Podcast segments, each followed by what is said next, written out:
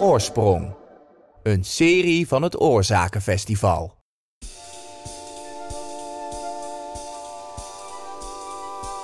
Welkom bij Oorsprong, een vijfdelige serie waarin we elke aflevering vijf vragen aan een podcastmaker stellen.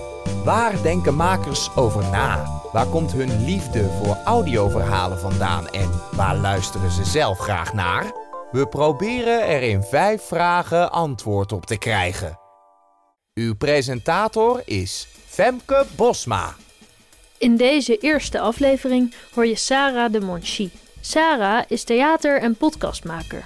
Na haar afstuderen maakte ze de voorstelling Het Mysterie van de Grote Mensen.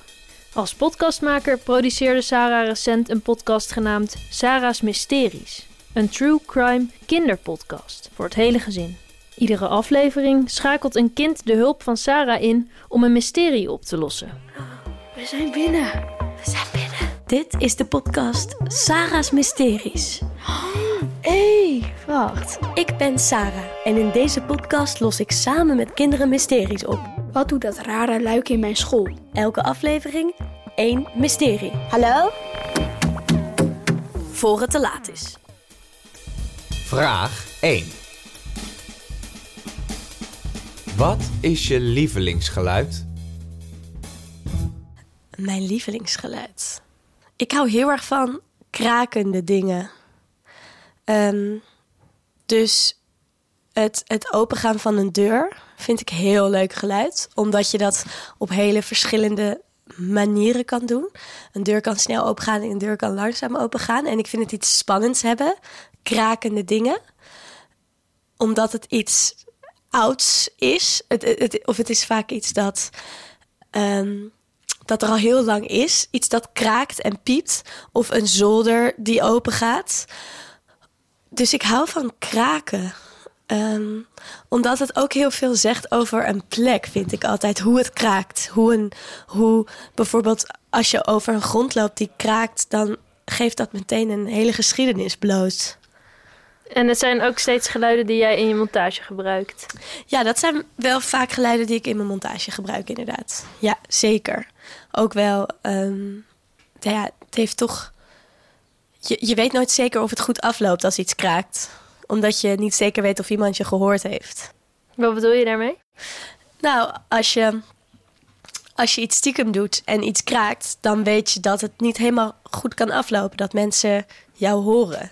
En hoe neem je een goede kraak op? Um, door het vaak te doen. Door die deur... Uh, te kijken waar die in zijn scharnier valt. En door goed naar de vloer te luisteren waar die het meeste kraakt. En daar op verschillende manieren overheen te lopen. Vraag twee. Wat doe jij als je in je werk op een dood punt zit? Oh, dat is echt een hele goeie. Nou, ik heb dit eigenlijk nog nooit echt helemaal meegemaakt.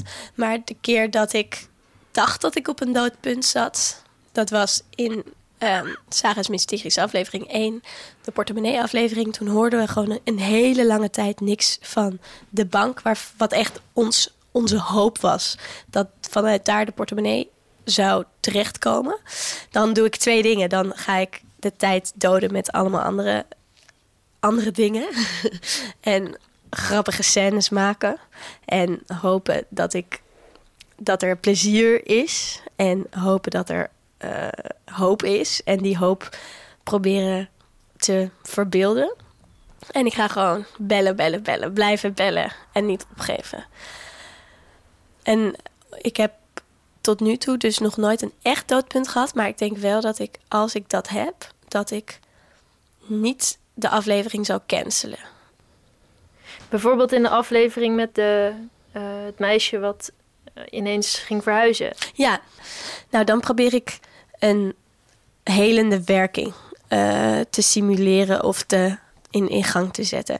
En op dat moment was het inderdaad een doodpunt, omdat ik hoopte om op het einde van de aflevering samen met het meisje een ontmoeting te hebben met haar verdwenen vriendinnetje, om te vragen waarom afscheid nemen zo belangrijk is en of het nu nog steeds kan vrienden zijn, terwijl ze zo, zo'n rare jaar, zo'n raar jaar achter de rug hebben.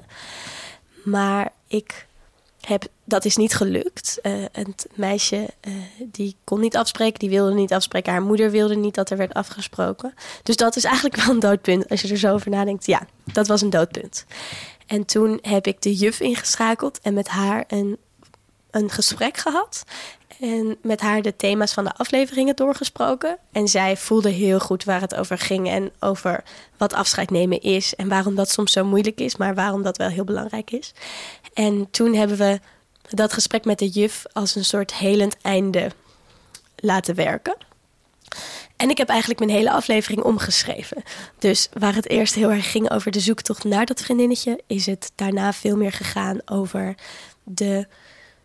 Ja, de, uh, de zoektocht naar afscheid nemen en naar waarom afscheid nemen zoiets fundamenteels is. Dus ik denk dat daar heel erg een verschil in is. Dat je, wat fijn is in verhalende podcast, dat je nog de mogelijkheid hebt om je hele verhaal om te schrijven. Met de scènes die je al hebt opgenomen. Maar op het moment dat je je voice-overs anders inricht, heb je opeens een hele andere aflevering. Dus zo heb ik gewerkt om het... het focuspunt op zoektocht te veranderen naar het focuspunt op een, op een uh, ja, onderzoek naar, naar afscheid nemen. Je zegt eigenlijk dus als er een um, als het echt moeilijk wordt, dan zet je het dus gewoon door. Um, ja, als het moeilijk wordt, zet ik door en, en, en ga ik herzien. Dus ga ik, ga ik zien van, is het einde dat ik wilde, gaat dat er komen? En dat bleek er dus niet te gaan komen. En dan ga ik dus terugkijken. En kijken hoe ik kan veranderen. Dat het einde wat ik wilde dat er kwam, Uh, er niet meer hoeft te komen. Zodat er een ander einde kan komen waar we wel naartoe werken. Namelijk de vraag, waarom is afscheid nemen soms zo moeilijk? Die vraag stellen we en die wordt uiteindelijk ook beantwoord door de juf. Dus zo Uh, ga je herschrijven eigenlijk en herzien. Maar zeker doorzetten, mm. inderdaad. Vraag drie. Als alles zou kunnen en alles zou mogen, wat zou je dan maken? Uh, nou, dan zou ik misschien wel iets maken waar live ervaring ko- samenkomt met, uh, met audio. Dus dat je iets maakt waar je echt instapt en wat een soort waar een wereld voor je open gaat. Dat zou ik heel tof vinden. Dat je, weet ik veel, in een bos waar mensen blijven slapen, een soort hele zieke ervaring van vierentwintig uur maakt, waar mensen een, een crazy audio-ervaring hebben, waar een hele fantasie helemaal op hol kan slaan. Dat je echt een soort trip maakt. Dat lijkt me echt heel vet. En wel dat je dat dat visueel allemaal in je eigen hoofd gebeurt. Dus dat je ergens, weet ik veel, een nacht gaat slapen en via audio allerlei dingen ontdekt. En daarin helemaal in een bepaalde wereld terechtkomt die je allemaal zelf verzint. Want dat lijkt mij, dat vind ik het mooie aan audio. Dat het je eigen fantasie is en je eigen verbeeldingskracht. Die helemaal de pan uit kan vliegen. Omdat je dingen hoort en zo wordt aangezet in je hersenen om bepaalde dingen te gaan zien en te verzinnen. Dat lijkt me echt heel ziek om te maken. Waarom live? Nou, omdat je dus als maker veel meer macht hebt. Stom gezegd. Want jij beslist wanneer de audio aangaat en jij beslist wanneer de audio uitgaat. Jij hebt zoveel meer macht dan iets wat je op Spotify knalt en waar mensen zelf maar mee moeten bedenken hoe ze dat invullen. Want ik denk dat de, de manier waarop je luistert zoveel invloed heeft op je luisterervaring. En ik denk dat er voor mij, ja, de momenten waarin ik de meest ultimate audio-ervaringen heb gehad, waren ook momenten dat ik er echt voor ging zitten en er echt bij stilstond. En niet die momenten dat ik de was aan het doen was of dat ik naar school aan het fietsen was of naar mijn werk aan het fietsen was. Daarin heb ik, ja, ik ben vermaakt en ik ben meegenomen, maar ik heb niet, ik ben niet even gedacht, fuck, hoe, ik zit erin en, en ik verzin het zelf en ik zie helemaal het personage voor me en ik zie deze visboer voor me uh, die een affaire heeft met Um, met zijn leverancier, ik zeg maar wat. Dat zijn voor mij, als ik nadenk over mijn meest ultieme audio-ervaringen, waren dat momenten dat ik echt even buiten ging zitten en ervoor ging zitten. En ik denk dat we dat een beetje vergeten met elkaar. Dat je ergens echt voor moet gaan zitten om een artistieke ervaring te hebben die je, die je bijblijft. Vraag vier. Welk verhaal uit je jeugd ben je nooit vergeten? Oh, dat zijn er echt heel, heel veel. Ik denk dat mijn leven bestaat uit de jeugdfictie die ik tot me heb genomen. Dat vind ik soms echt gênant om het over te hebben. Maar het liefst praat ik over de jeugdliteratuur die ik heb gezien. De jeugdfilms. Soms denk ik gewoon dat ik de boot gemist heb in het volwassen leven. Omdat dat de, de jeugdliteratuur en jeugdfilms uh, en theatervoorstellingen die ik gezien heb... Vind, zijn zo vormend geweest voor wie ik nu ben. Dus ik kan echt daar nu komende uur met jou over praten. Dat is uh, de Brief voor de Koning. Dat is echt mijn levensboek geweest. Ik zou het bijna op mijn arm kunnen tatoeëren. Uh, ook, dat heeft ook heel veel te maken met fantasie. Je eerste twee pagina's is een kaart. En daar zie je de tocht van Theuri naar het rijk, van, het rijk van, uh, van het Rijk van Dagenhout naar het Rijk van Koning Unauwen. En het enige wat je ziet zijn de hoeven van de paarden en door welke rijken hij komt. En de rest is jouw verbeelding. Precies jouw eigen verbeelding. Dus ik heb als kind dat helemaal uitgetekend in mijn hoofd, hoe dat er precies uitzag. Dus dat is iets wat me zo is bijgebleven, omdat mijn eigen hoofd dat allemaal kon creëren. En ik het verhaal technisch zo bijzonder vind, hoe, hoe dat verhaal is opgebouwd en hoe uh, verschillende personages... Go- dat er eigenlijk geen goed en kwaad bestaat bijna in die boeken. Want um, de grootste dwazen zijn de meest geniepige wezens en omgekeerd. En Piak als, als, als jongetje die daar echt een soort enorme... die zoveel ontwikkeling doormaakt in dat boek. Nou, uh, daar kan ik echt forever met je over blijven praten. En het avontuur en het buitenslapen en de bergen... Ja, alles daarin vind, had ik het allerliefst mee willen maken. Wat denk je van, dat je van het verhaal kan leren als maker? Ja, je hebt gewoon die tocht. Die tocht van, tussen die twee rijken. En ik denk wel dat ik een soort tocht of een ontdekking of een, een zoektocht... dat dat wel iets is waar ik heel veel aan heb. Omdat je gewoon altijd vooruit moet gaan of zo. Je moet niet te veel blijven stilstaan en te blijven denken en te blijven praten. Omdat ik denk, daar... daar uiteindelijk zit het hem daar niet in. Het gaat over nieuwe dingen ontdekken. En, en een soort voortduwende kracht. Dat is wel iets wat ik, wat ik uh, daaruit leer. Dus misschien een hele klassieke manier van verhalen vertellen. Gewoon een reis maken met elkaar. Dat zijn uiteindelijk de boeken die ik, die ik het spannendst vind. Want je moet altijd weer door of zo. Weet je wel? Dan, dan ben je ergens geweest. En daar zijn we weer op pad. Op, de paard, op het paarden met wat eten erbij. Ik was altijd heel blij als hij weer verder ging of zo. En ik denk dat dit, dat wel iets wat ik nu in deze podcast wel heel erg door heb. Van, je, moet gewoon, je moet gewoon door. Je moet uiteindelijk gewoon door. Met het leven en met het volgende avontuur of zo. Uh, en niet, dat is zeker geen aanklacht tegen de reflectie en tegen het stilstaan. Want ik denk dat dat ook heel belangrijk is. Maar zeker in jeugd, audio en in... in um, maken. Je kunt wel eindeloos blijven praten over een thema met een kind. Maar je komt er wel achter door het mee te maken. Ik denk dat daar veel meer kracht in zit dan erover te praten. En dat heeft Brief voor de Koning me wel weer geleerd. Het is gewoon actie, actie, actie. En daarin komt de reflectie wel. Durf daarop te vertrouwen of zo.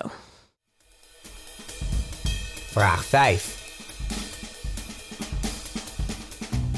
Heb je nog een luistertip? Als ik één podcast zou mogen aanraden voor iemand die nog nooit een podcast geluisterd heeft... dan zou dat El Tarango zijn. Omdat dat een podcast is die ik op heel veel vlakken echt ijzersterk vind. Het heeft voor mij inhoudelijk gezien heel veel gebracht. Uh, een thema waar ik veel mee bezig ben is, is liegen en de waarheid verdraaien. En waarom ik dat doe en waarom mensen dat doen. En dat die podcast heeft voor mij... Uh, op heel veel verschillende levels laten zien hoe dat systeem werkt. En waarom het zo'n fijne escape is om soms dingen net mooier te maken dan ze zijn. En het is spannend en het is ongelooflijk, ongelooflijk sterke personages komen erin voor. En ik vind het vormtechnisch gezien heel goed in elkaar zitten. Bijvoorbeeld het, het wiel dat telkens maar draait... Hoe dat op zoveel verschillende elementen terugkomt... dat is iets wat mij heel erg geïnspireerd heeft... in het kiezen van een geluidsmoment in elke aflevering. Om te kijken, wat typeert deze aflevering nou... en wat is symbolisch aan het wiel? Het blijft altijd maar draaien. En hoe kun je het wiel in, in verschillende elementen laten terugkomen? Dus dat vind ik vormtechnisch gezien zo goed gedaan. Maar bovenal heeft het mij enorm ja, veel geleerd ook in, in wat... wat systemen zijn rond liegen.